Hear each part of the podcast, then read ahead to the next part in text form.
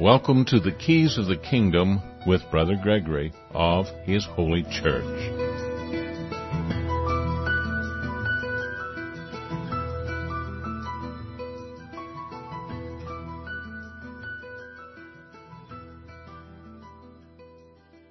Well, welcome to Keys of the Kingdom. I'm Brother Gregory, and again, we're going to be talking about the Kingdom of God, and we're going to be looking at Corinthians. We've been in Corinthians now for weeks, dealing with Corinthians 1 through 15. And uh, last week we finished up with 15 in our third broadcast, or our third hour of the day. And uh, uh, we were into the side notes. If you go to preparingyou.com, uh, you can see a great deal of information that might be preparing you for your quest for the kingdom. You're searching the kingdom. That's right. Uh, all of you should be seeking the kingdom of God and the righteousness of God, which is not the unrighteousness of the world. There are benefits to the righteousness of God, which we will get into in 2 Corinthians a little bit more. Um, because in Second Corinthians they start talking about the benefits of the kingdom of God. Now, when I say benefits, it's because they happen to translate a particular word in the Greek, benefits, instead of grace. And uh, that's what grace really means, is benefits. But we'll get more into that in Second Corinthians and understanding what the benefits are and what the second benefits are, because there are second benefits evidently that Paul talks about right away in Second Corinthians. But like I said, we're still in First Corinthians and we're still in uh, chapter 15.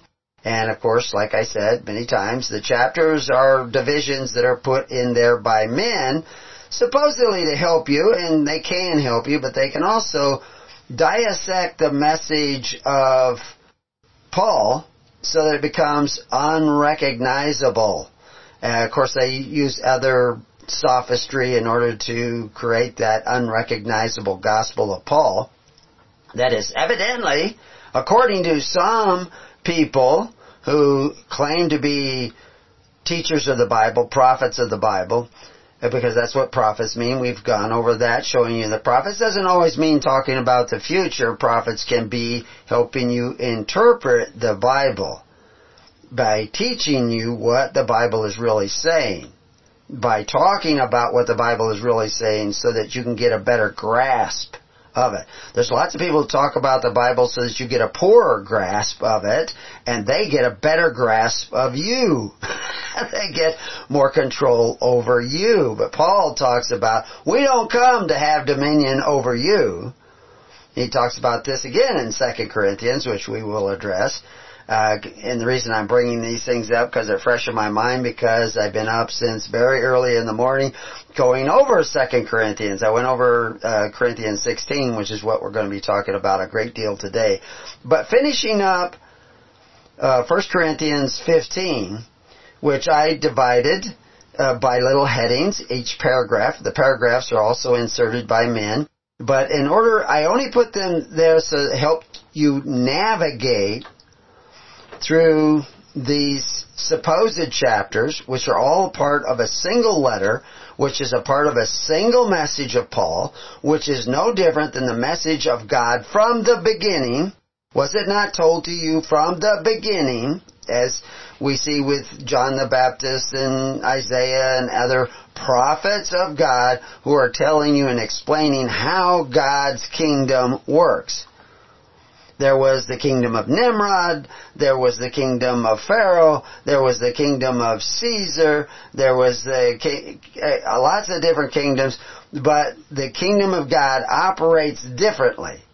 The kingdom of heaven that we see referenced in Matthew only is the kingdom of God. It's the same thing. It's just slightly different appearance in translation. And we can go, if you go to preparing you and look up kingdom of heaven, you'll see a chart there that shows every place the kingdom of heaven is mentioned and every place the kingdom of God is mentioned. And you can make a comparison and you can very clearly see in the different gospels they're talking about the same place.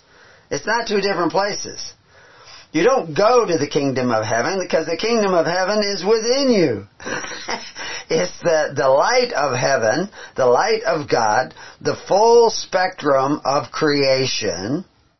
That's very important. I just got into the quantum level of the gospel.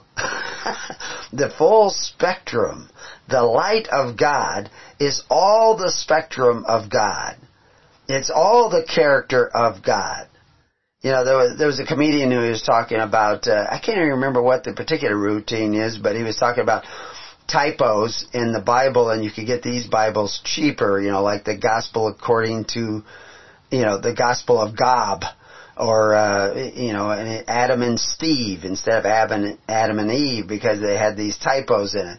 Well, that's what modern Christianity has become and they have left out characteristics of God, characteristics of God expressed, we were made to be made in the image of God, but when we fell, we lost some of the characteristics of God. We, they, they were no longer accessible to us. We were cast out of the garden. We could no longer eat of the tree of life which was in the garden. We were now cast out of that, but we were really cast out about, out of that because there was an angel there with a light these these are metaphors. I'm using it in the metaphor sense and not trying to, you know, preach angels and all this stuff. But uh, not that there aren't necessarily angels. I just don't want to use that term too much because it conjures up images in your mind that may not be accurate. I'm just using words here. The idea was he had this fiery saber, this lightsaber that shined in every direction, like a beacon shines in every direction. And we were driven out of the garden by the light of that beacon. Why? Because it showed us what we had become. From the moment of our sin, we hid from the truth of our sin, which was the second sin. We did not admit our sin. We hid from it. We hid from God. We are now hiding from the light of God, the tree of life, the Holy Spirit. We are hiding from the Holy Spirit. You know, I was contacted by somebody who was talking about having trouble with, oh, well, well, we'll put it in these terms. Don't get carried away with the terms, but demons, uh, spiritual influence, Again, we use those words spiritual in the sense of patterns. Patterns of evil, patterns of God, Spirit of God. The Spirit of God is the pattern of God. We are to be made in that pattern. If we are made in a pattern that is not including all the characteristics of God, then we are made in a spirit, a pattern, that is less than what we should be. That's the state of sin. We have fallen from the wholeness of who we should be, and we are less than what we should be. And other entities of the world and of other realms, if there are other realms, and of course in quantum physics they say there are other realms, those entities that dwell in those other realms feel simpatico with us because they're missing those characteristics of the Spirit of God as well. Maybe they're courageous. Maybe they're smart. Maybe they're um, industrious. But maybe they're not forgiving. So they're missing some characteristic of God. If they're not forgiving, they're probably missing mercy. And the God of mercy is not in them because the pattern of mercy is not in them. And so the pattern of forgiveness is not in them. And if the pattern of forgiveness is not in you, you are simpatico with the spirit of that which is not full of mercy. And what we see often, and I bring this up because this, this is what comes to me in my heart, and, uh, you know, everybody will think that I'm talking about them who have these characteristics, and I am, I guess, but I'm actually thinking of somebody who's probably not listening to this broadcast and probably never will. but it's somebody in, uh, that, that has crossed my path in life. I've sat down in their house, I've sat down and, and I, and this is very common, so it will reach out and touch a lot of people. Where, you know, somebody who has no children, or uh, has no, you know, children at home even, and they have pets, you know, a dog or a couple of cats, and they just do everything for those dogs and cats. If I were to come back as another creature in transmigration of souls, which they believe in India, you know, that you can come back as an animal. That actually, I don't believe that you can, but uh, they do. If I was to come back as an animal, I'd want to come back as one of theirs because they treat their animals so well. Actually, I wouldn't because. Uh, they they over pamper their animals and they actually give they feed them things that are really bad for them and they feed them too much. Dogs should not be fed too regularly because in the nature of a dog, it should go hungry from time to time. Even I, even you should do fasting from time to time. It's good for your body. It turns things on in your body that don't get turned on if you eat every single day, every single meal. So intermittent fasting can actually have health benefits. It does for animals as well. But I'm getting off the path here. The point is, is they cater to those animals they they forgive those animals. They throw up on the floor. They they they fight. They they do all kinds of things. They forgive those animals all the time. They, they just fall all over themselves to help those animals. But their neighbor, if they do something wrong, or even if they think they do something wrong, oh, do you never hear the end of it? Da da da da da da da. So and so did this. And they won't forgive their neighbor, but they'll forgive the dog and the cat. they have transferred what they should be doing for their brothers to animals. Because it's easier to forgive the animal than the person. Why? Because they're persons. They're people. They, they find that difficult. Why? Well, now we're getting into the quantum level of the gospel. Why is it so difficult to forgive your neighbor, your brother, your son, your daughter, your brothers? Why is it so difficult to forgive them, but you can forgive these animals? Well, you can make excuses and say, well, the animal doesn't know better, but the person should.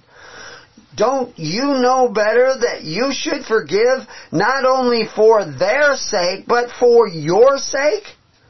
When you do not forgive, you play God. When you play God, God cannot come into you. Because where God is to sit, you're sitting in the throne of God in your heart. Forgiveness is a gift for you. That's why Christ preached it. It's one of the benefits of the kingdom that you may forgive. If you can't forgive, you're not letting Christ in your heart. You are blocking Christ. Now, I'm saying that, but can you understand that? Because if you can understand that and receive that, and the pain of that, with patience and love, then you can approach the tree of life and begin to get the rest of the spectrum of God's presence in your heart. See, this is the thing is, lots of people go out there and they think they're Christians. And they have some of the characteristics of Christ. You know, they're industrious, they serve uh, other creatures or other people occasionally. Uh, they uh, are forgiving in some things, but not in everything. Well, then you're not perfected in Christ you don't have the full light of Christ in your life, in your heart, in your mind. You need that because that's the path you must follow to go all the way to the kingdom of God. When you go all the way to the kingdom of God and you have all the light of God in you, all the forgiveness, all the patience, all the industry, all the sacrifice, all these characteristics of God in your heart and in your mind, you're no longer simpatico with the evil of the world.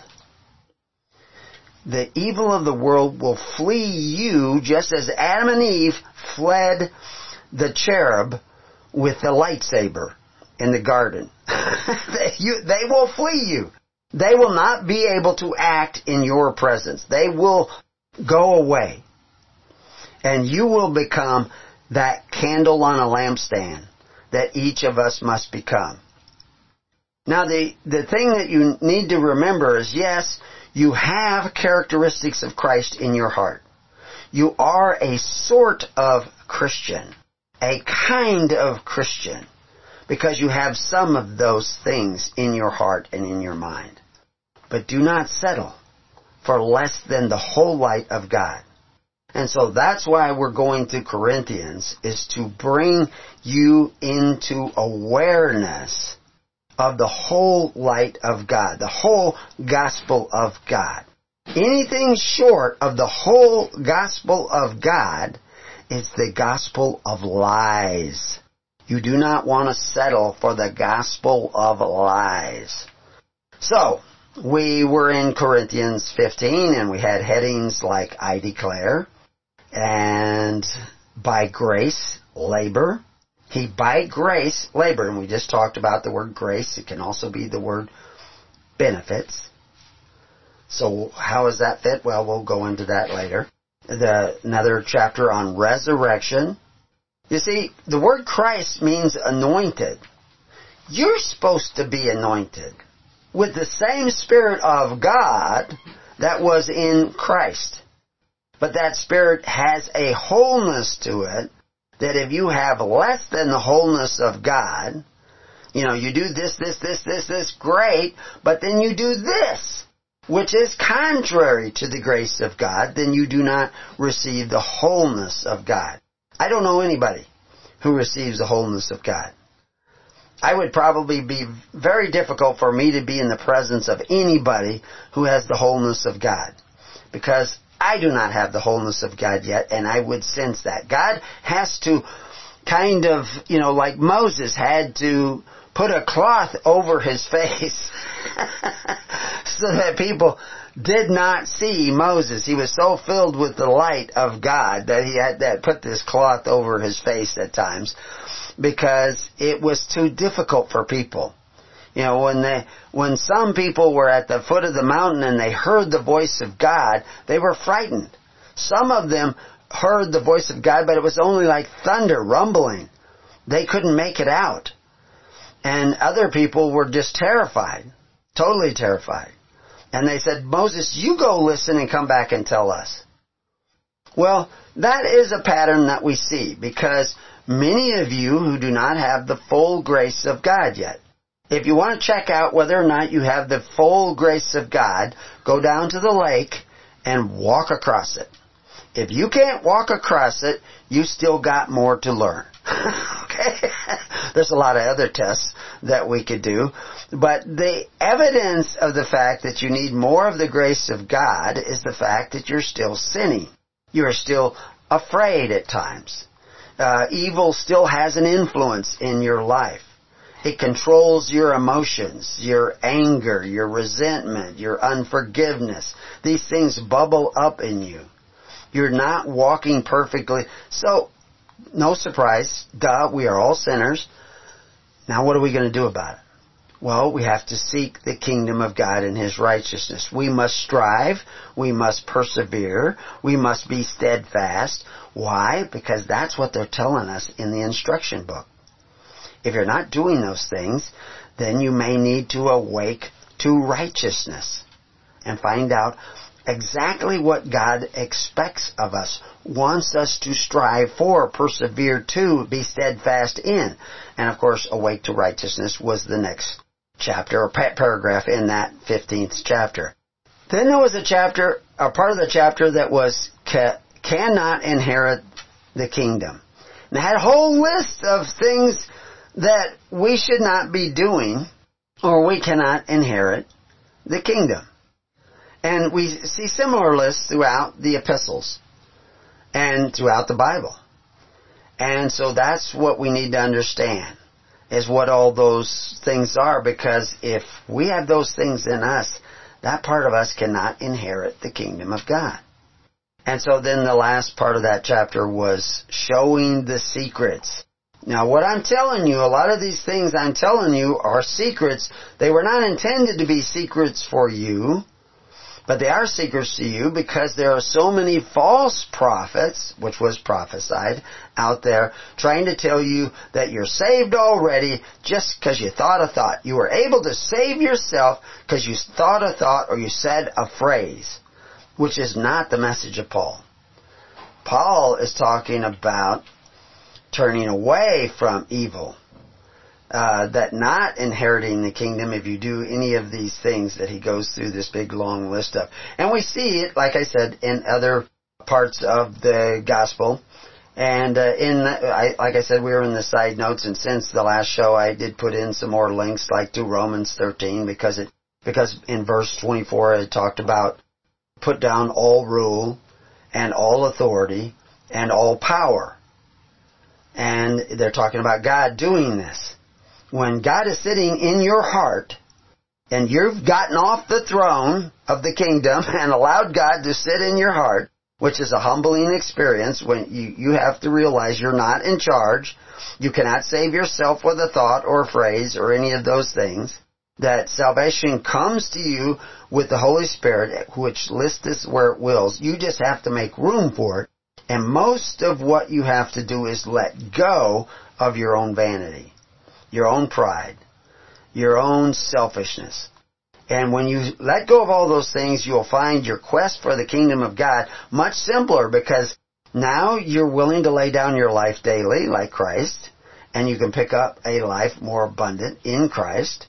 You will not be judging your neighbor, so now it's very easy to forgive your neighbor, to show mercy to your neighbor, to be kind to one another. It's very easy to sit down in the tens, hundreds, and thousands and be loyal in faith to God by being loyal in righteousness to the tens, hundreds, and thousands because you become that body of Christ or a part of that body of Christ through your humility, through your uh, service instead of the vanity of the world.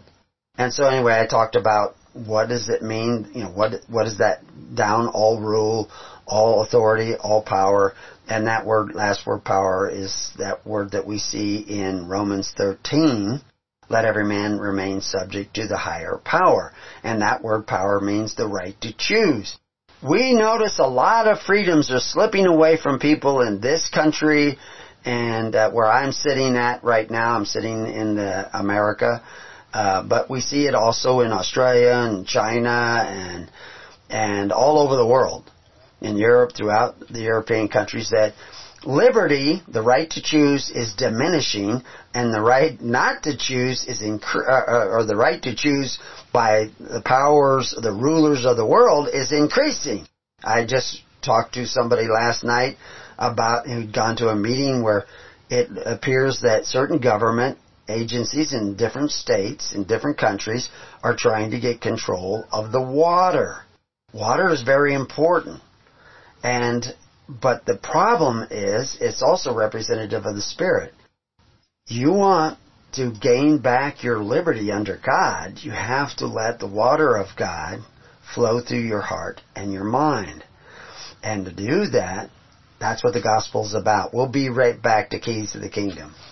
Well, welcome back to Keys of the Kingdom. So again, we're looking at 1 Corinthians 15, but we're we're getting an overall perspective on the where this 1 Corinthians 15 and some of the message that is contained in that about awakening to righteousness, etc., is contained in the whole gospel of God, which goes all the way back to there was darkness in the and the earth was void and he breathed and brought into existence what we see as creation. You can go out and look at Mars. There's, they're going all over Mars looking for signs of life, and they go to all these other planets uh, through uh, the different uh, mechanisms they have now for looking at planets around other solar systems. And they're having a real hard time finding any life anywhere. They thought it, they would find it everywhere and they are not finding it anywhere else but here on this planet. Now, I don't know that it isn't somewhere else, but it's evidently a lot more rare than they thought. then now we could go and look at, you know, the quantum levels, the, the other realms that are, that scientists say are out there, the other dimensions. And they say that there could be living creatures in these dimensions, and they come to all these conclusions about. Well, if we read the Bible, we know that there's other dimensions. you know, I mean, uh, the ladder going up and down uh, to some other realm, and uh, and in my father's house there are many mansions. There's all these references to these other realms of existence around us, and they evidently that was well understood, or at least uh, well referenced in the Bible. It wasn't necessarily well understood. And so now the quantum, and we have articles on that. You can go read those articles.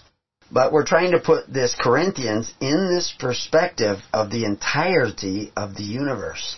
And that's because you're sitting in that entirety of the universe, that entirety of creation. And you're struggling to find meaning for your life in the midst of this gigantic creation. You look out in the stars. I guess there's uh, there's uh, meteor showers that are coming up here at the end of this month, and uh, you may see these things streaking by in the sky and bright, these shooting stars, which are just minute little particles. I guess there was a there was an asteroid that just passed the Earth, and it was pretty far away by our earthly standards, but not very far away by celestial standards. And it was the size of a skyscraper. If that hit the earth, all life on earth would change. so we're, we're sitting out here in the midst of things, and we're trying to find meaning in our little microcosm of a life in this gigantic universe. And the meaning is referenced by Paul in his epistles that he writes to the saints. And we talked a little bit about who's the saints, and we'll talk more about that because in Second Corinthians he's writing to the saints also. so, and the saints, not everybody. He's writing to the saints, and then hopefully the saints will take the message to the other people. The real message you need to get, you have access to right now, without reading any of the gospel without reading or listening to any of these recordings. You have access to that right now, except you're blocking the access. You're blocking it with your vanity, with your selfishness. Because see, God's not selfish.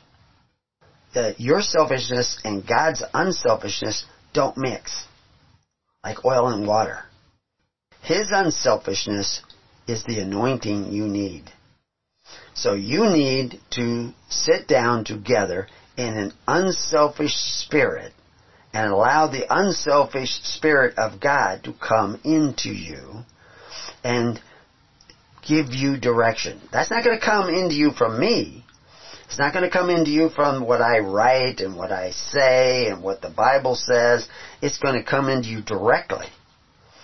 And then that's when the kingdom of God, the kingdom of heaven, the anointing of Jesus, the anointed, comes into you and we reference that as the entering of the Comforter, the Holy Spirit. The Holy Spirit is called the Comforter. And again, in 2 Corinthians, we'll get more into what all that is.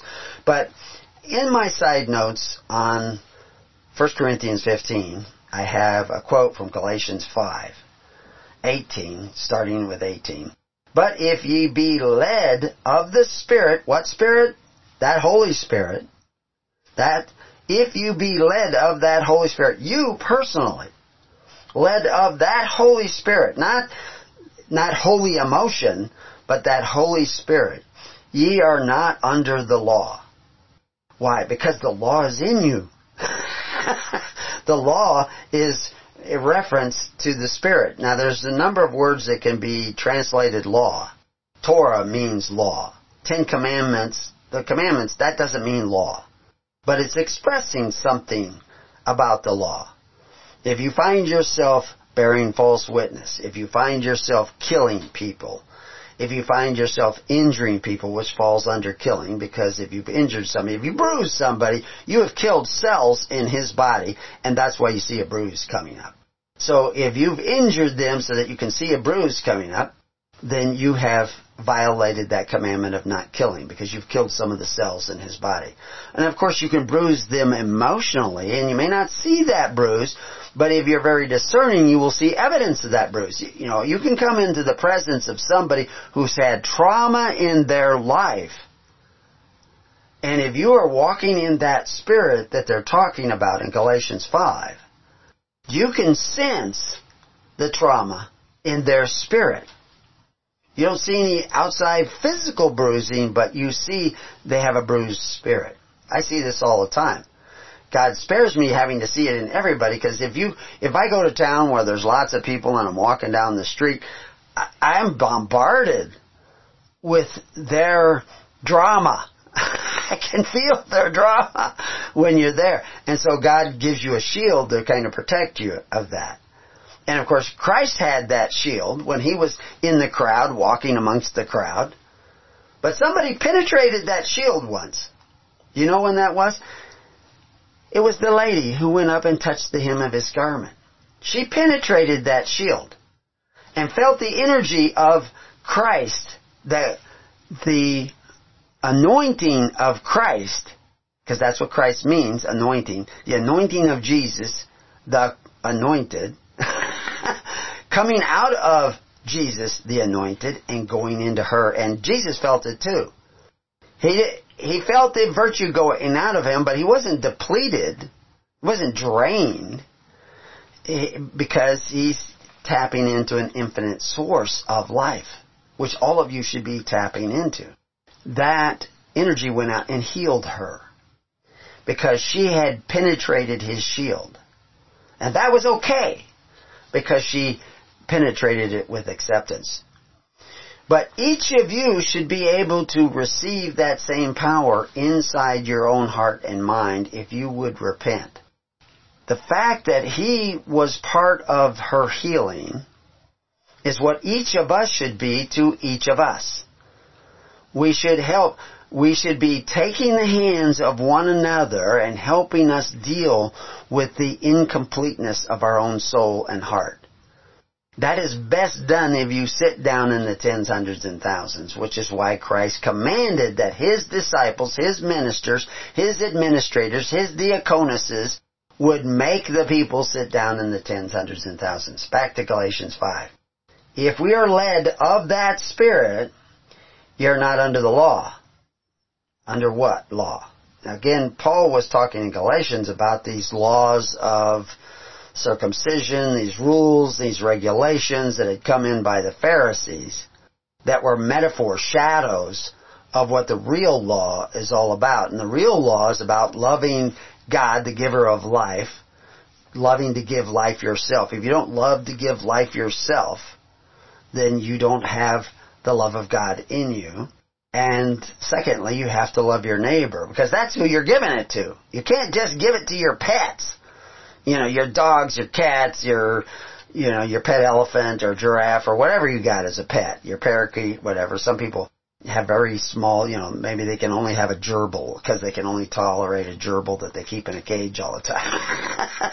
but if you're only giving life to that, you're missing it.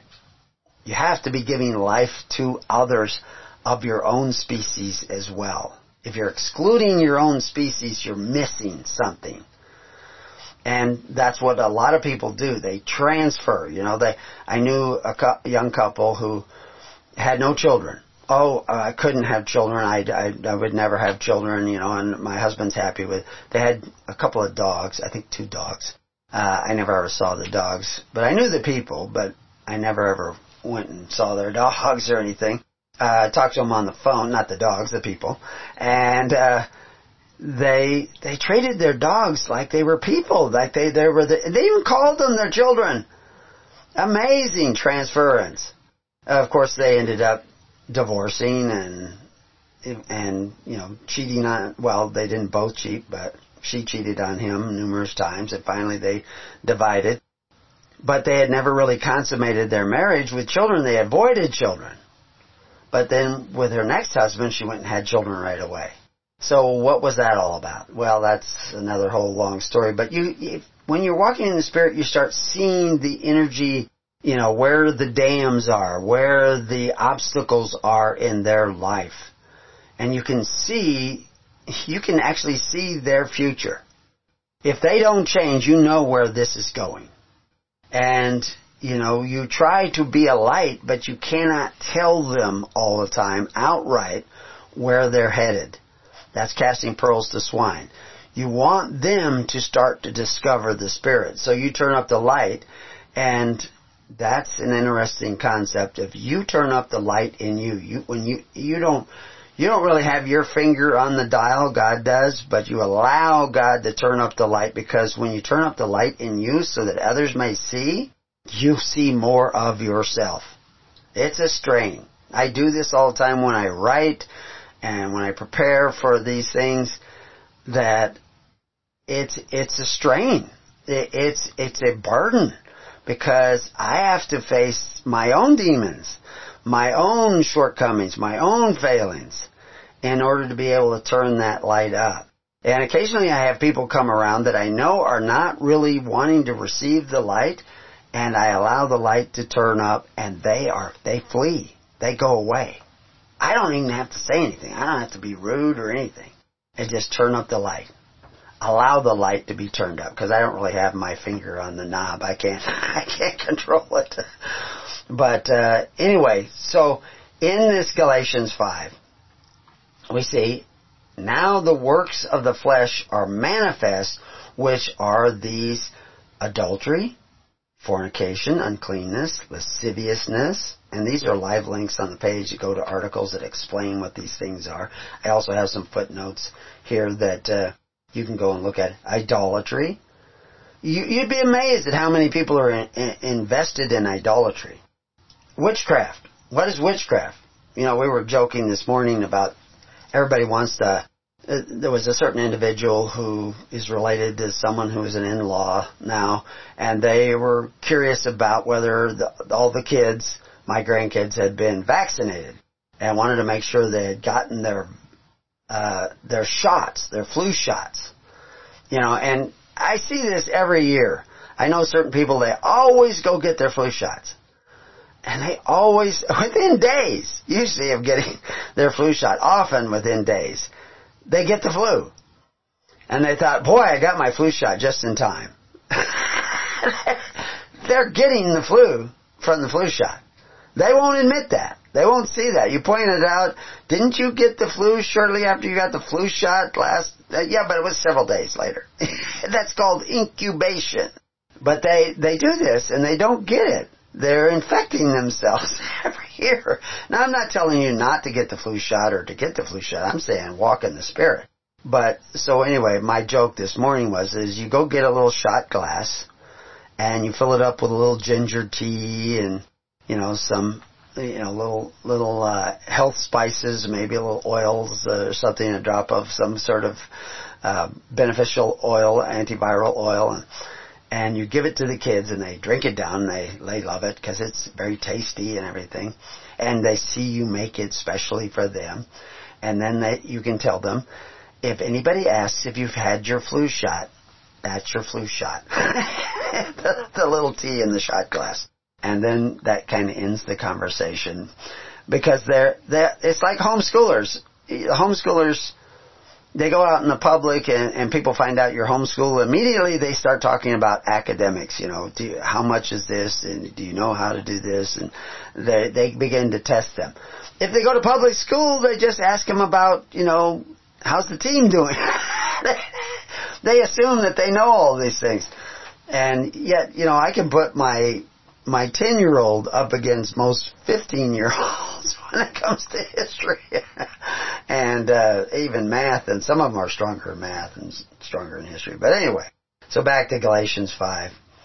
So the, these works of the flesh, and he's going down listing them, are not the works of the Spirit. So if you're if you're committing adultery or fornication or witchcraft, which is flu vaccinations would include witchcraft. There's other forms of witchcraft, but it's trying to change the physical environment to have a spiritual effect on your body. That's witchcraft. And the reality is, is that the, the woman had been going to doctors for years to get healing She could not get it. She lost all of her money spending it trying to get healing from doctors, but she touched the hem of the garment of Christ and was instantly healed. Because she was doing the reverse of witchcraft. She was not trying to fix a, a sign of spiritual failing in her body, a physical failing in her body, which is a reflection sometimes of spiritual lack somewhere. I'm not saying that all disease is a source of sin. Sometimes it could be a source of blessing because it's trying to lead you to that fullness of God, that full light spectrum of righteousness. And anyway, but the, the witchcraft didn't save her, but the Spirit of God did. But then it goes on and lists a bunch of others. Hatred, variance, emulation, wrath, uh, strife, sedition, heresies. What are all these things? Well, there's live links uh, on the page, and uh, you know, like variance. What what is variance? What is that word there? Uh, in the if we go back to the Greek, it actually can mean strife, debate, contention. It's translated variance one time, uh, but it has to do with this wrangling, you know, argumentative. And we've all met guys no matter what you say, they want to argue. You know, and I, I've told the story many times. The guy I, I worked on a, a corral fence with day after day, and it was in the middle of the winter, and it was really cold, and it was really hard work. But he's a really good worker, and everything. And he said something. You know, he took a particular position while we were you know, crawling around in the dirt and the mud and the freezing. Oh, it was no mud; it was all iced by then. And he took this particular argument position and I listened to him and I looked up at him and I said, you don't believe that. You just want to argue. Because I knew the guy. I knew he didn't believe that. And I said, you just want to argue because you're cold. and he said, he looked, just paused for a moment, you know, and this blank look on his face, and then he said, yeah, you're right. so anyway, so we decided to take a break and have something to eat because we were both cold. But anyway, that's there are certain people who just want to argue all the time. They, no matter what, they will take an opposing position because they want to argue. Not a good thing. You know, I can forgive them. I understand why you are that way, but you don't want to be sucked into that kind of arguing. But anyway, the interesting thing is, like I, I mentioned, the variance. That word that we see translated variance is normally translated strife. But Paul says another word, a few sentences, uh, you know, a few words later, that is translated strife often as well. But it's a slightly different Greek word. And it has uh, eritheia is is the word, and it's translated strife like five times, and contention once, and contentious when coupled with other words. But it, it apparently in the New Testament it says, according distinction, a desire to put oneself forward, a partisan, a fractious uh, spirit which does not disdain low arts. What, what does all that mean? Partisanship, fractiousness, what it is is they don't want just strife. They want to divide you. They want to create division. Both words can be translated strife, but one word means strife in the sense of division, and the other one just means strife in the sense of being contentious and arguing and debating because maybe he's too cold. that kind of warms him up. So, when we look at these two words, that can both be strife, Paul's trying to impart some additional information. Variance is just wrangling, but strife is trying to wrangle for the point of division. The fellow who was arguing with me at the corral, at the frozen corral, uh, was not trying to create division. He was just wanted to argue because it's you know got his blood going and got him all worked up. His father was the same way. I used to work with his father years before, and we he would always love to argue, uh, especially when we built a house together, along with a big crew of people, and uh, and when we took lunch, he would sit there and he pull out these carrots and he would be snapping the carrots off when we would talk about these different political things that he'd love to argue about. It was all in good fun. We weren't trying to create division, but uh, it was uh, war must, I guess, at the time. But now, so you see this word emulation. What does that mean? Emulation. Well, if you go to the actual word, it's zelos in the Greek. And it has to do, it's mostly translated zeal, but almost as much envying, uh, indignation, envy, it's, uh, as well as envying, and fervent mind, jealousy, and once it's translated emulation. But it has to do with the excitement of the mind, ardor, fervor, or spirit, where you get people really worked up. They're talking about emotionalizing situations. And we see that a lot today with the modern millennials and leftists, you know, where they, they're triggered and they get all emotional and excited. You don't want that. Yeah, you, that's not good. And that, that can lead to that word that we see, strife, that is dividing. If, if we look, and of course then they have the word wrath there, and that's pretty obvious what wrath is. But they have another word there, sedition. Sedition is is the Greek word for sedition is also translated division. So there's that idea of division again. Paul, these words are somewhat overlapping.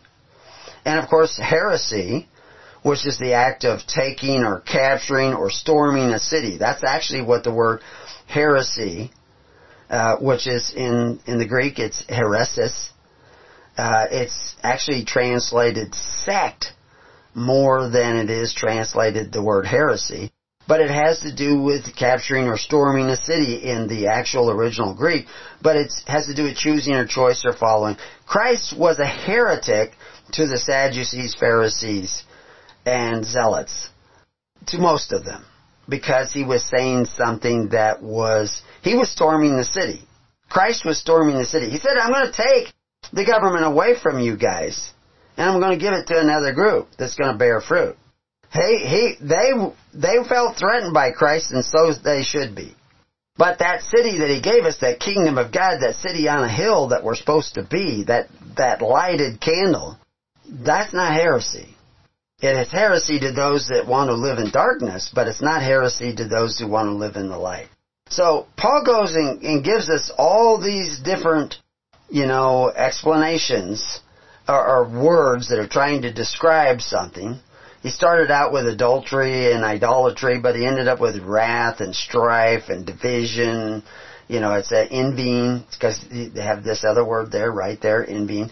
But then he goes to murderers, drunkenness, reveling, all these things. I have also told you in time past that they which do such things shall not inherit the kingdom of God. So we go back, are you creating arguments, dividing the people? How do you do that? Well, you don't keep Sabbath on the day that we keep Sabbath. You don't count the days we count. You don't have the feast on the day that we have determined through our private interpretation you must have the feast. Uh, you you know, you don't go to the Lutheran church, the Methodist church, the Episcopalian church, the Jehovah Witness church. So we are divided from you. You're not going to inherit the kingdom of God because you're not getting to the essentials of the law. Not the law of the Pharisees, the law of God. The, all the law of God hinges on two basic things. Love God, the giver of life, and Love thy neighbor as thyself. If you're coveting your neighbor's goods through the agency of governments that exercise authority one over the other, you have no inheritance in the kingdom of God. You, you are doing the absolute opposite of what God says. You don't love, how can you say you love your neighbor when you send men to your neighbor's house to force your neighbor and your neighbor's children and your neighbor's grandchildren to provide for you? You're not living by love, you're living by force. You cannot create the kingdom of God, the kingdom of heaven, the utopia of God through force. You can only do it through love. And so, we haven't got very far into 16, but hopefully in the next half of this show, the next hour, we will get heavily into 16. It's not a real long chapter, so we'll get to it. But understanding this inheriting of the kingdom of God is so important and all the things that keep you from it is essential to the keys of the kingdom. We'll be right back. So welcome back to Keys of the Kingdom. So we're looking at uh, a couple of these other quotes in Galatians 5 that we see that are in reference to what we see listed that cannot inherit the kingdom of God. But it doesn't just appear in Galatians and in chapter 15, but it also appears back in 1 Corinthians 6, 9. It's not the only place it appears either, because uh, you actually will find it in 1 Corinthians 5.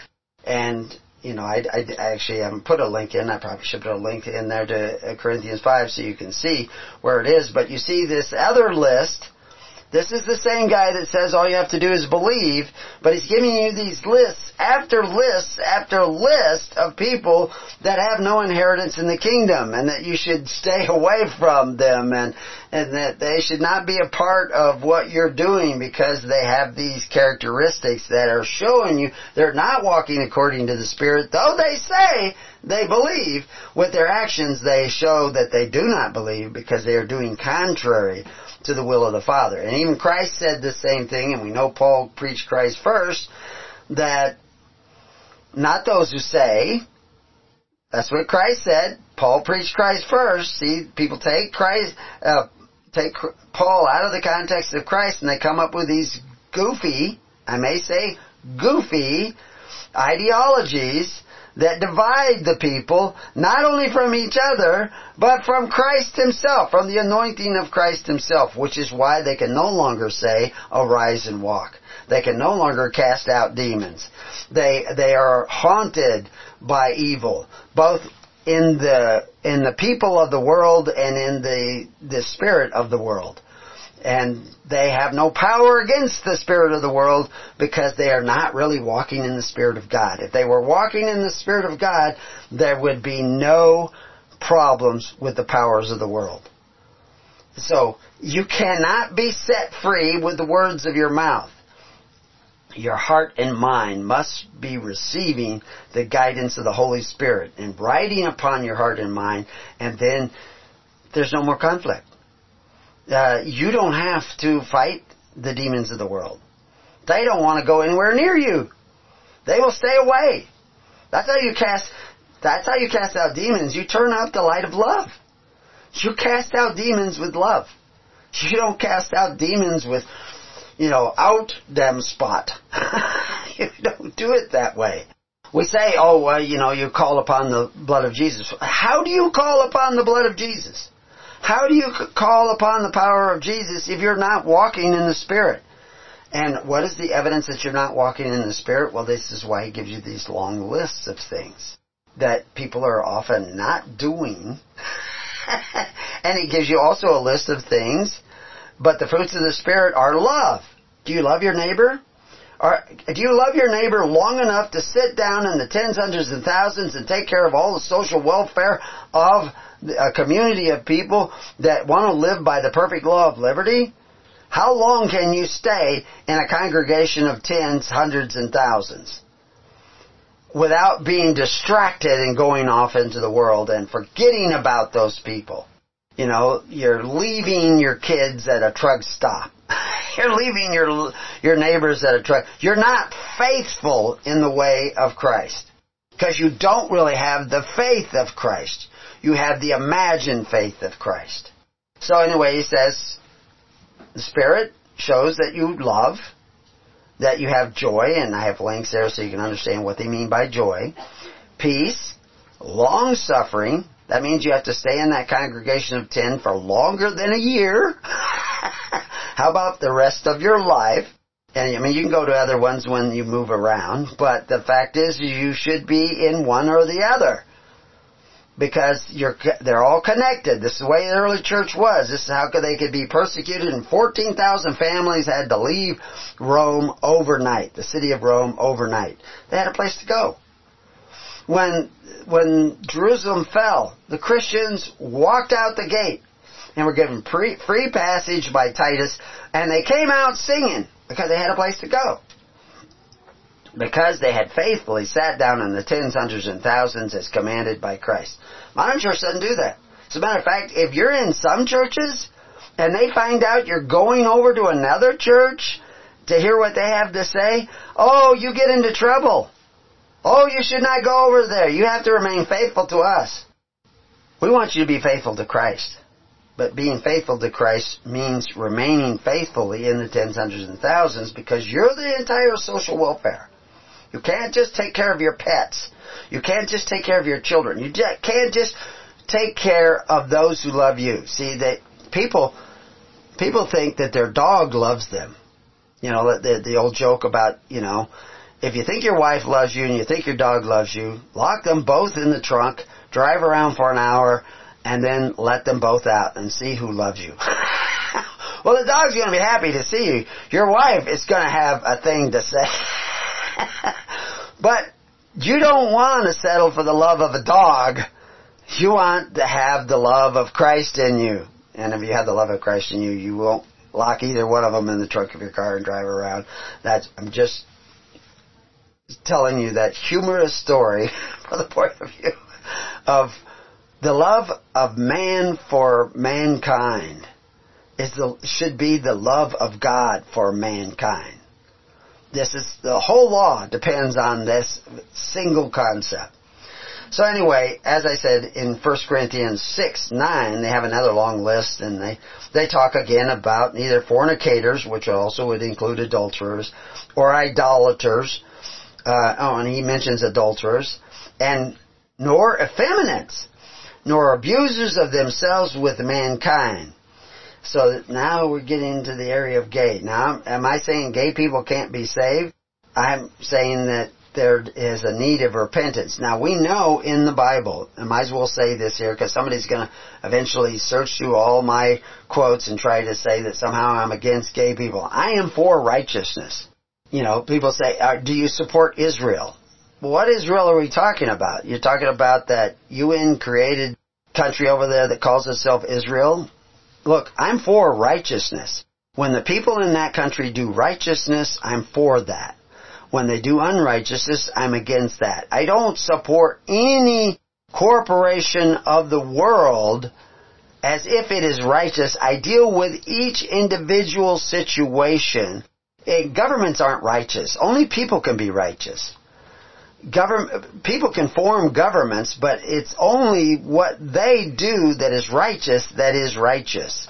So my loyalty is to God, who is the creator of righteousness, which is the Spirit of God dwelling in people. The Spirit of God does not dwell in corporations. It doesn't dwell in buildings. It dwells in people and it does that on an individual basis. So anyway, back to effeminates, it says that certain people will be given over to these unnatural lusts. And I say it is unnatural lust that a man lays with another man as if it is a woman, and vice versa with women with women, etc. That is unnatural. That is not the purpose of those physical activities. The purpose of those physical activities basically is reproduction, and that is male and female. That's just the way it is. It's always been that way. It's a biological thing. It can also be an emotional thing. It can also be a sensual thing. It can also be a spiritual thing. It is unnatural for men with men. But it says that they'll be given over to that. They cannot come back from that of their own will. Something else has to change inside them for them to change from that manifestation. What has to change inside? Well, we're not going to go into that. It's off the track. But the reality is, is that people do change. Some people are are are are uh, liberals, or what what they call them, uh, you know, on the left, uh, socialist. They believe in socialism. They believe in communism. They they call it progressivism, and you know, it's liberalism with a progressive socialist viewpoint. And then they change. They're no longer socialists. They think, oh no, that's a mistake. Now, why were they socialists to begin with? Well, it might have been because of the compassionate pattern that socialism seems to manifest. Because there is a part of the pattern that yeah we're going to all take care of everybody and nobody's going to starve and we're going to share equally and all this stuff. Sounds good. But there's another part of the pattern of socialism that has to do with forcing people to contribute to the welfare of everybody else. You take from those who produce and give to those sometimes who don't produce which encourages unproduction. You know so what uh, what this Candace Owens talks about how the existing socialist war on poverty incentivizes uh, black families to be divided. That they're creating that strife and div- division, so that the black fathers, if they don't marry the woman and become the fathers of the household, etc., and provider of the household, she's going to get more money from the government. So they incentivize breaking up the families of the blacks. And that's what's happened. Since the beginning of the war on poverty, black families went from a fairly low percentage of broken homes to an extremely high percentage of broken homes at, at a phenomenal rate. And uh, because War on Poverty had, was a racist program, it was an attack on the independence of the black community. And it was meant to cause a breakdown of the black community to make them dependent upon the Democratic Party. That the guy who devised it, that's what he said he was going to do. And he did it. Bet you probably won't hear that on CNN. But anyway, back to this list that we see in Corinthians 6. Uh, nor thieves, nor covetous so socialists who are coveting their neighbor's goods to the agency of men who exercise authority called government, they fall under this category. Nor drunkards, drunk on what? Is it only alcohol or drugs or all kinds of things that are addictive? No, nor revilers, nor extortioners shall inherit the kingdom of God. None of those people. But I wanted to talk to you about this word revilers because it only shows up in two places in the Bible. And it has to do with Loidoros. And anyway, like I said, it only shows up two places in the Bible. Both of them are in Corinthians. Both of them are, so therefore are by Paul. And one place it's translated railers. and the other place it's translated uh, revilers. And if you go back to 1 Corinthians 5.11, you'll see railers or a drunkard or an extortioner uh, with such and one not no not to eat. So they're saying don't eat with them, don't share your table with them. Now they're not talking about your particular table because if you go back to the beginning of that verse 511 it says keep company. This is you should not have communion with these people and that communion is your welfare. It's not a wafer of bread on your tongue. It's rightly dividing the bread from house to house so that you get through hard times. You should not have having company with those railers who are also called revilers. And again, what does that word mean? Reviler, railers or revilers? It, it has to do with, it's from the word lodos, which has to do with mischief. These mischief makers and there's a lot of mischief makers. But anyway, we won't go into that or we won't get through 16. But anyway, I wanted to point out that if you, you look at the list that is mentioned in Corinthians 5, 1 Corinthians 5, 1 Corinthians 6, Galatians 5, over and over again you're getting these lists from Paul of people that are not having any inheritance in the kingdom of God and are not to be in company with you. You're not to be sitting at their table. Well, everybody, most Christians sit at such a table. And it's the table of the world. And they're not supposed to be doing that. So anyway, let's get on to 1 Corinthians 16, and we won't get through that. It, like I said, it's a fairly short chapter. And it starts off with the first paragraph, which I entitled Collection uh, by the Saints. So what is this collection by the saints? It says, Now concerning the collection for the saints, as I have given order to the churches of Galatia. Now the word churches there means the called out of Galatia. Even so do ye. Upon the first day of the week, let every one of you lay by him in store as God hath prospered him, that every one of you, the individual, that there be no gatherings when I come. So what's he talking about? This collection for the saints and the collection by the saints. Because you, you, you're taking, the individual is collecting stuff that they lay by on the first day of the week, that would be Sunday. They would lay this by for the saints, because that's what it says, for the saints, and now the saints are going to pick up this collection, so this is the collection by the saints, so that there's no gatherings when I come. What's that word gatherings?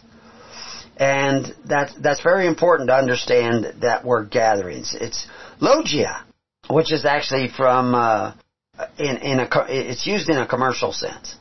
A collection, it's translated collection in, uh, in Corinthians 16, but it's, uh, actually means gathering, and that we see in 16.2 a collection of money gathered for the relief of the poor. So that's what he's talking about. He's talking about this collection for the poor that you set aside to be given to the saints, uh, ordered to the church that they receive that so that when he comes you don't waste time gathering when I come. Because it's already gathered. It's already accumulated. And when I come, whomsoever ye shall approve by your letters, them will I send to bring your liberality unto Jerusalem. And if it be meet that I go also, they shall go with me. So they're talking about all these people are sitting down in this tens, hundreds, and thousands, and he's talking about the churches in Galatia are going to, which is a fairly poor community. Galatia was not a wealthy uh, city-state they're going to have a collection so that there is no gathering when he comes, so that when he comes he can take it along with whoever you send with you in these tens, hundreds, and thousands, the ministers of ministers of ministers, will take that to Jerusalem. Because at that particular time there was a need in Jerusalem. There was, this need traveled about through the empire because there was these crop failures and these dearths in land, which we see talked about right away in Acts. Paul is the FEMA of the Christian nation. And these other men from the church, these other called out men, which he calls saints, because their separateness, you can go see our live links and understand that the saints are separate for a particular purpose. And there's a reason why they were separate, because of the Roman law, way back, you can go back to Augustus, you can actually go back farther than that, that any religion Religion was how you took care of the needy of society. So when you made an offering, a sacred offering, to the priests of a religion, they used that for the care of the poor or the needy of their society. And then this time, because there were famines coming about, they would they would receive these gifts, these these sacrifices of the people through free will offerings. Rome had such sacrifices but they were now forced offerings. They were taxation to, to provide the the bread uh, from house to house, which was the free bread of Rome. But it was free to those who received it, supposedly, although it really wasn't. But it was collected by men who exercised authority. Christianity was a system that only exercised love, which we call charity. Same word translated both ways. And that's why and it gets into this verse 5 where it says, Now I will come unto you when I shall pass through Macedonia, for I do pass through Macedonia, and it may be that I will abide, yea, and even winter with you, that ye may bring me on my journey whithersoever I go. For I will not see you now by the way, but I trust to tarry a while with you, if the Lord permit. But I will tarry at Ephesus until Pentecost. For a great door of effectual is open unto me, and there are many adversaries. So anyway, that that sentence could be dissected to find out what did he mean by effectual, what was going on. Well, there were lots of adversaries, a lot of people didn't like it, but back to that law that was passed by Augustus, any sacred offering, any offering given to a priest that was to provide the welfare for any group of people was sacred and could not be taxed. It could pass through the Appian Way, it could pass through borders, and you could not tax that funds. It was exempt, excluded from taxation. This is very important that you organize according to the ways of Christ so that when there is a dearth in your land, Australia, America, Canada, uh, Sweden, whatever country you live in, that you have a religious group of men who do not exercise authority but exercise that love and compassion, chosen from amongst you to be that separate body that can move funds from one area to the other to help you out when there are dearths in your area. And then what happens is there are some areas where there are shortages and there's other areas where there are plenty and you can move it around. Now the governments of the world, they will be moving stuff around as well, but they have no right to what you have. But you don't want what you have for the faithful, those who are actually sitting down in the tens, hundreds, and thousands and becoming the social welfare of Christ instead of the Corban of the world. And you, there's links over to the right that will show you what that was so that you understand the Christian conflict. They don't have a right to that. And it, it is actually given spiritual protection, just like the Ark of the Covenant was theoretically given spiritual protection. Now there's a there's a death involved in the when somebody touched the Ark of the Covenant who weren't wasn't supposed to touch it and they were struck dead. That wasn't just spiritual, that was an actual physical event that took place.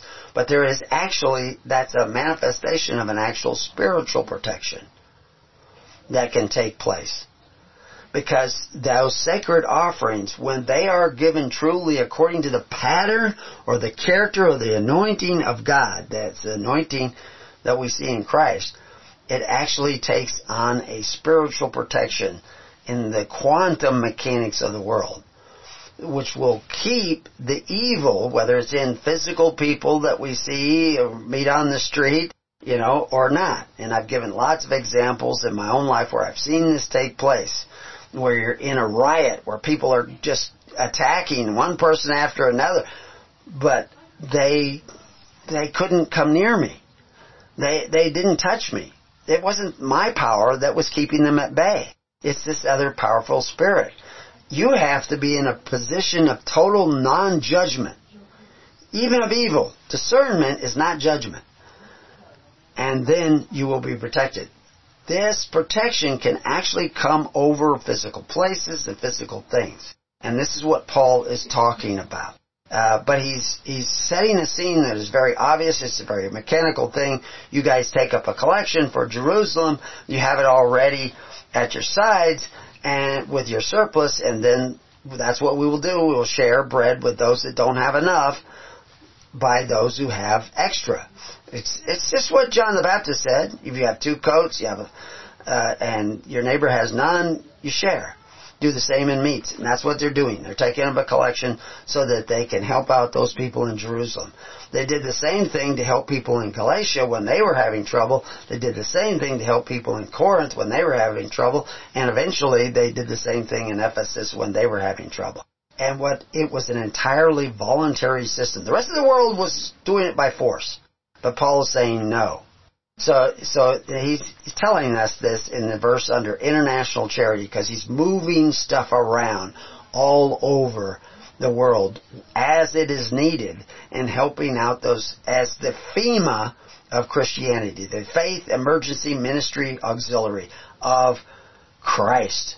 This is what we should be putting together now, but we can't do it if you sit down in the tens, hundreds, and thousands for a couple of months and then you disappear.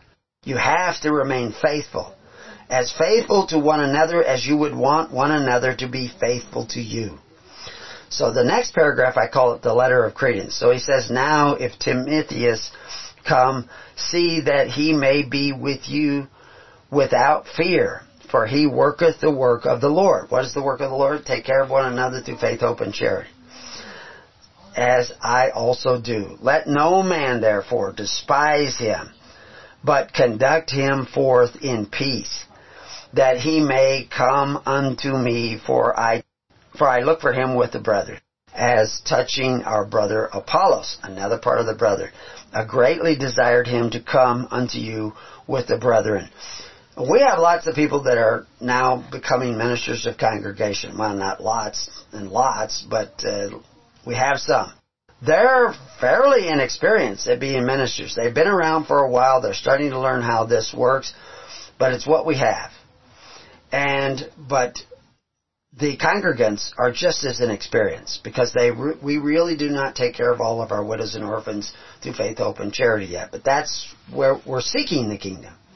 And we're beginning to sit down in this pattern. Now it's up to you to sit down in that same pattern and pick men you trust. And as you let those men learn the process of being a part of the kingdom, they too can become addicted to the ministry of the saints, which we find in the next paragraph here.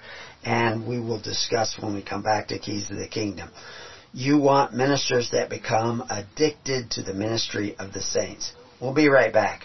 So welcome back to Keys of the Kingdom. And so we're in this 1 Corinthians 16 and we're getting down towards the end and I last I just mentioned the addicted to the ministry of the saints. Now the ministry of the saints is not the same obligation of the congregation of the people because the saints are separate because that's what saints means. Those that are separated out. Just like if you give a donation to a church, that is separated out from the monies of the world, the, the things of the world. It's, it's, it's separate. It's sacred. It's consecrated. And even the Romans, way back with Augustus Caesar, made a rule that that those funds cannot be taxed. And now we're just in a new version of the Roman Empire. Uh, go read our article on Rome versus us. And the same rule applies for those churches that are truly separate. How does a church truly become separate? Well, you can't be eating at the same table with revilers.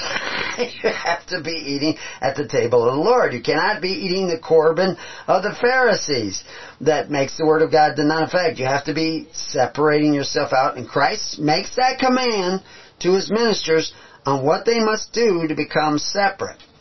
Now they don't become separate to save themselves. They become separate like Christ with the Spirit of Christ to save others. And even though I say the saints are not the same as the congregation, the obligations are different, it is the same Spirit in the congregant as it is in, supposed to be in the saint.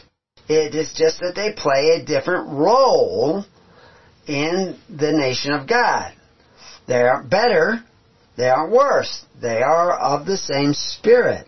So what does this all mean? So anyway, if we go down to verse 13 in uh, 1 Corinthians 16, we say, Watch ye, stand fast, fast in the faith.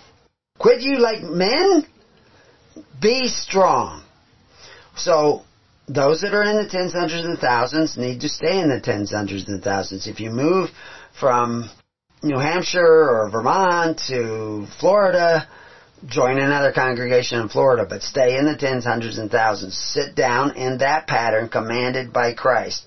For what purpose? For the purpose of Christ, which is the purpose of God, the pattern of God, of loving your neighbor as yourself. Not just those that love you, not just the dog that jumps out of the trunk and licks your face, but you love those who don't love you.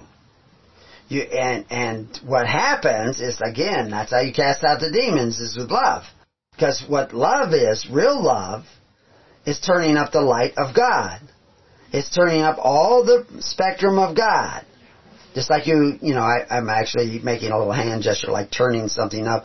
To give you an idea, I'm not turning a switch off, electric switch with my hand. I'm actually turning a little knob like you do with an old kerosene lamp you turn that knob and a little bit of the wick comes up and it burns more of the oil, the anointing, and you get a brighter light. And so that's how you turn the light up. And of course God's hand is on that knob and He will turn the light up as needed and He will turn the light down as needed. so that you can converse with other people. If You turn it up for everybody and everybody will be, you know, shielding their eyes because most people can't take the light. They're afraid of the light because the light also is going to expose their shortcomings.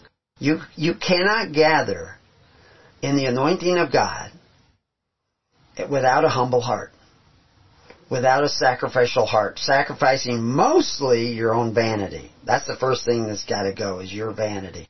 All of your vanity is probably the last thing to go. But at least some of your vanity needs to go. So it says, let all your things be done with charity. Same word charity is also translated love. Paul says it it's charity when Christ says it it's love.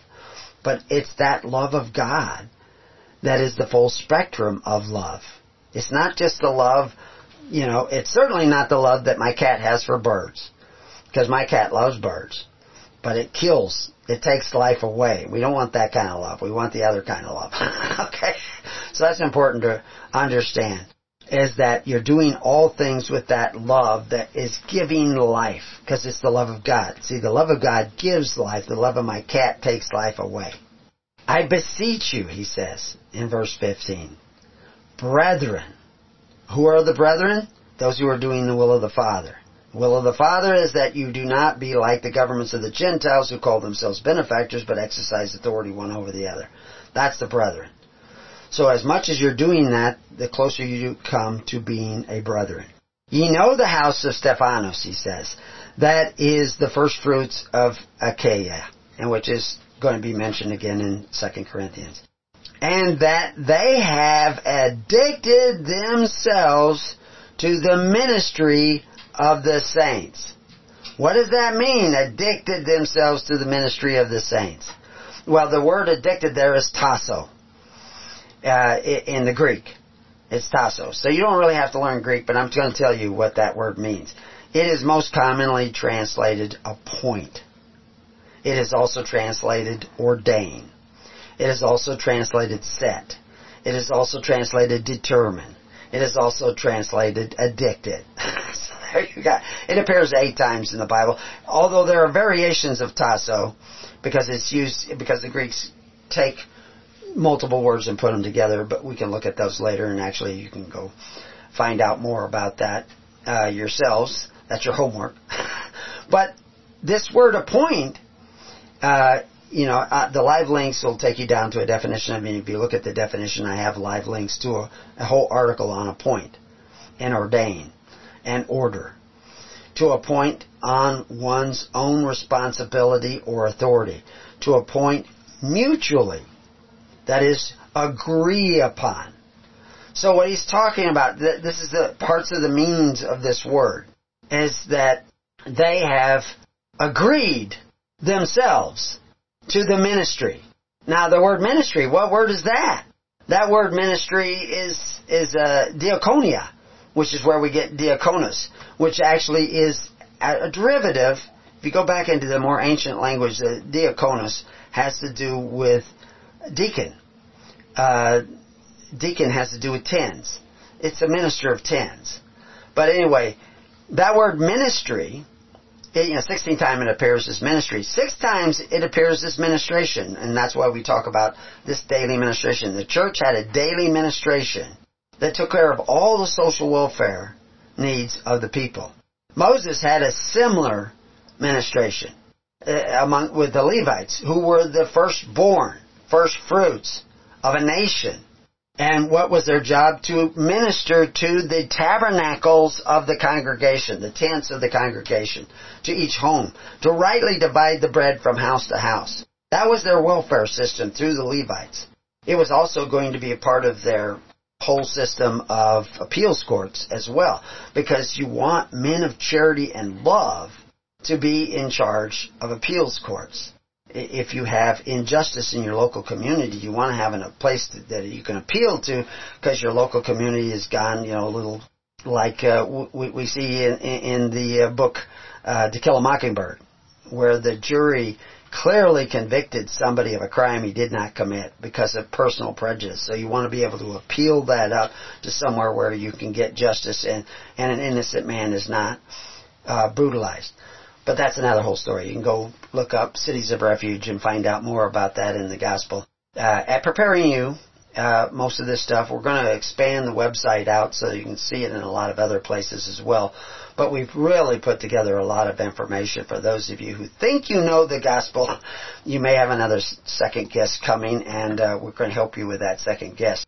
But the saints, these separate people that are the first fruits of a daily ministration to the needy of society through faith, hope, and charity, contrary to the ways of the world at that time, because the whole world was going after this system of force and socialism eventually leads to tyranny and despotism, which Polybius told them that this is where they would go. It would change the nature of the people, it would change the nature of the government, and you would all go under despots.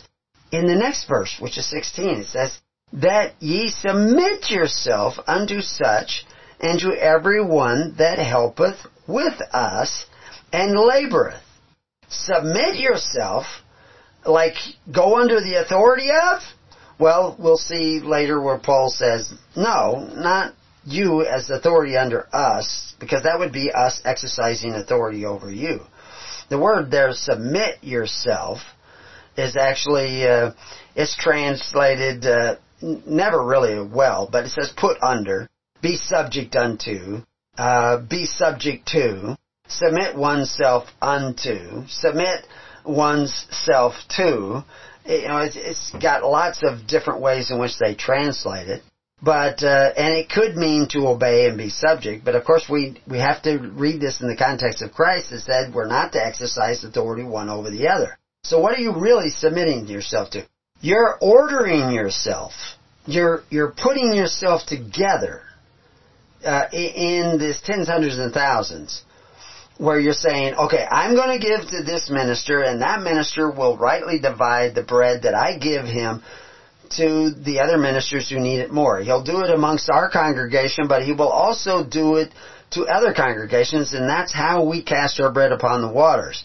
So if there's a great need in Galatia, if there's a great need in Corinth, if there's a great need in Sydney, Australia, we can move funds or aid to those areas through the tens, hundreds, and thousands by men who have dedicated, addicted their life to the ways of Christ, which is to love one another. So they're going to want to help people out in a way that strengthens the poor, not weakens the poor, like we see in the Great Society and the War on Poverty. It has actually weakened the poor because it broke down the family. We're going to strengthen the family.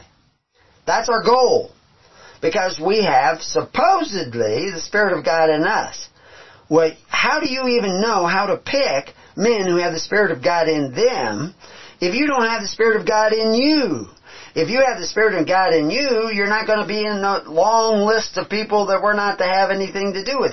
You're not going to be full of division. You're not going to be full of wrath. You're not going to be full of debate. You're not. Go- you're going to be full of love. If you're full of love, then coming together with other people full of love is going to be easy. And if somebody comes into your congregation that is not full of love, he will either be changed or he will leave. You don't have to make him leave. You don't have to leave. You know, I see people, they say, oh, I left that group because they were not good like I am good. if you are the good, if the good is living in you, they should leave. The cockroaches will leave when you turn on the light.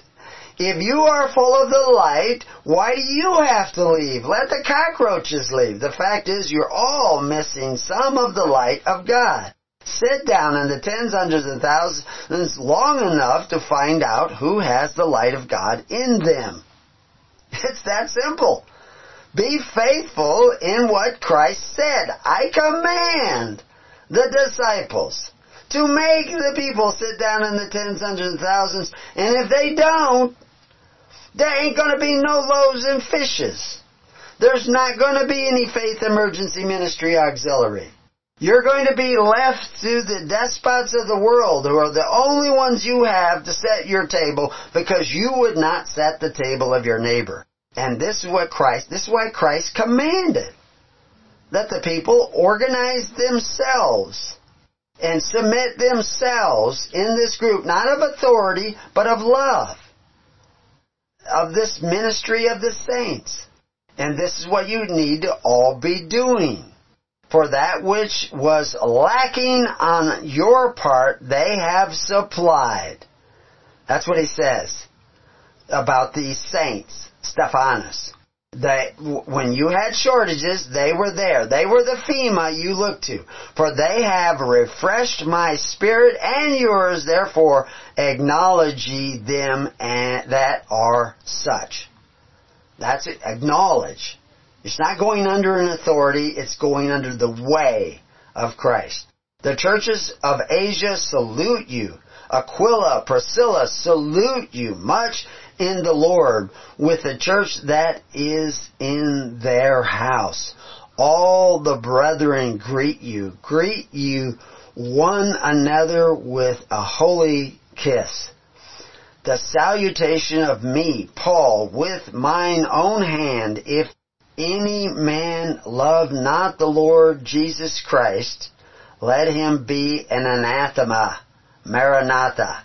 The grace of our Lord Jesus Christ be with you. My love be with you all in the anointing of Jesus, the Christ Jesus. Amen. So this was the epistle. This was a letter of credence. That's a government letter written to uh, uh, Philippi uh, by Stephanos and Fortunatus and Achaicus and Timotheus, which were saints, those who had separated themselves out to provide this public welfare, or private welfare, I should say, to the Christians who would not eat at the table of Caesar if they owed Caesar anything, they paid Caesar, but they would not eat at the table of Caesar because he was one of those benefactors who exercised, you know, men who call themselves benefactors, but exercised authority one over the other. And, and we were told not to be that way. So they didn't eat at that table. They set the table of the Lord. Now, understanding the difference between the Corban of Christ and the Corban of the Pharisees is essential to understanding what's going on in Corinthians, 1 Corinthians. Understanding the Christian conflict, pure religion, and what covetous practices were counted as. That's desiring those benefits from the men who exercise authority. You don't want those benefits because they make merchandise of you. They curse children and uh, are also essential to all this. Understanding this is essential to understanding what it is to seek the kingdom of God and His righteousness you need to be seeking that kingdom of God and the righteousness of God by providing for one another through faith, through charity, through love, instead of force and fear and violence, which is the way of the world. It's not the way of Christ. Most Christians take care of most of the needy of their society through the ways of the world, through force, through fear, through compulsion, forced sacrifices that changes you to begin the journey back towards the kingdom of God, which is the kingdom of charity and love, that changes you. It anoints you. It allows you to be anointed with the Holy Spirit. It brings in those other characteristics, those other frequencies of light that begin to shine in you. You have no power over it. You won't even understand that it, that change is taking place. You may eventually notice the results of it. Certain things that used to plague you no longer plague you. Certain habits and addictions no longer are an addiction to you. And now you become a different person. Other people may notice it before you even notice it. They say like, something's different. You know, you're acting different. What's wrong? You know, because it's got to be something wrong with you. It couldn't be something wrong with them. You know, that's the way we do it normally. so, when you start getting closer to the light, people will notice that. When you start letting more of the light live in you, by laying down your life daily, not just for your pets or, or your choice loved ones, but for everybody, it changes you. It, it is God. You don't put on the full armor of God. God puts the full armor of God on you. It's God's armor. It's not your armor. You can't slip into it like the scribes and Pharisees slipped into their holy robes. That's just whited sepulchres. They're full of dead men's bones.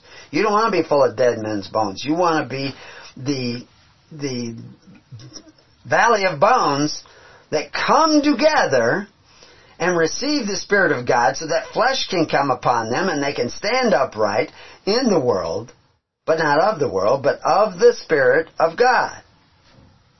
So this is, this is what the, this epistle, uh, 1 Corinthians was all about. Now he wrote, actually they believe he wrote four letters, but we have the first epistle and the second epistle.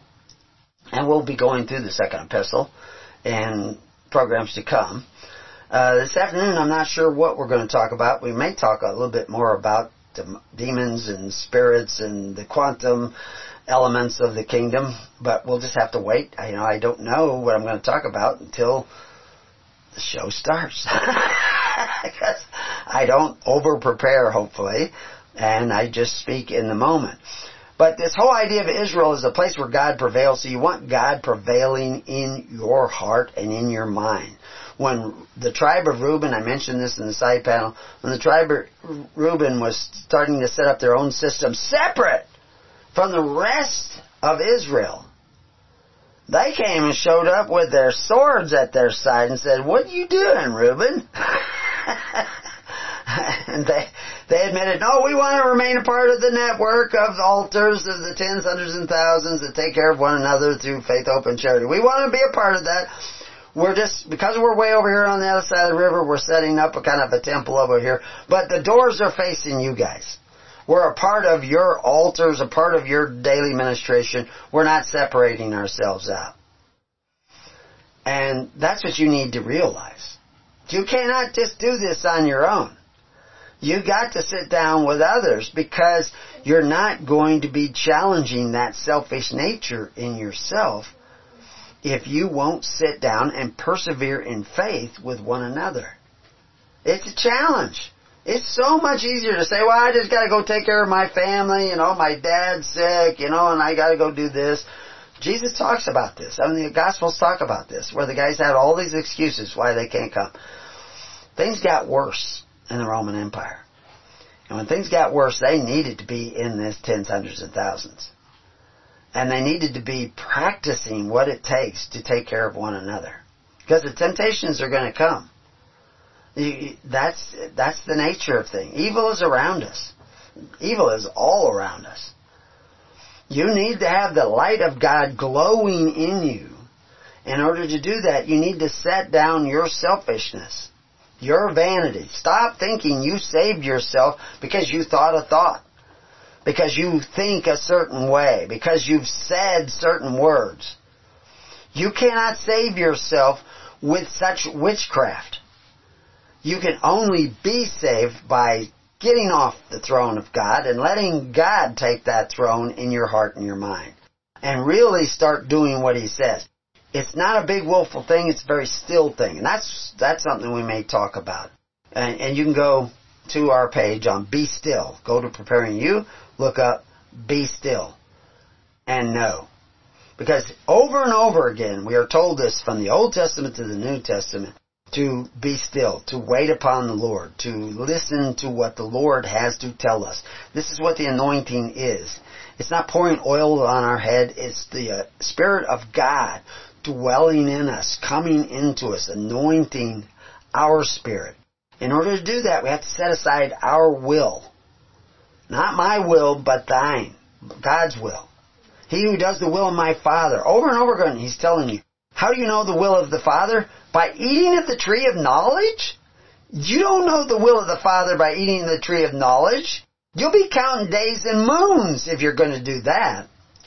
You don't need to count days and moons if you're walking in the Spirit. You're not subject to these verbal explanations of the law that are a shadow of things.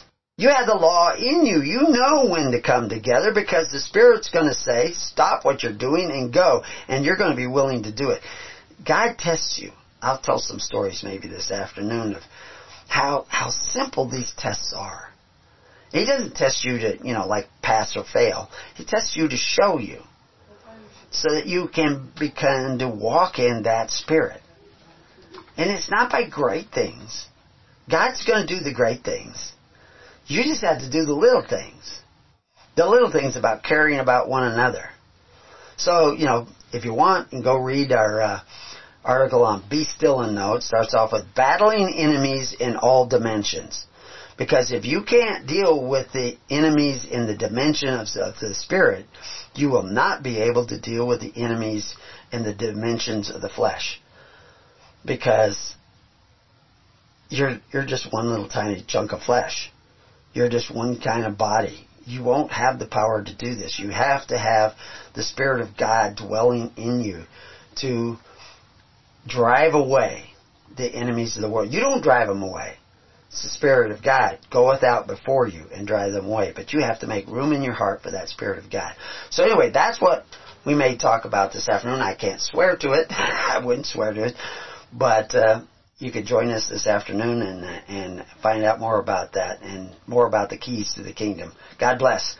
See you on the network.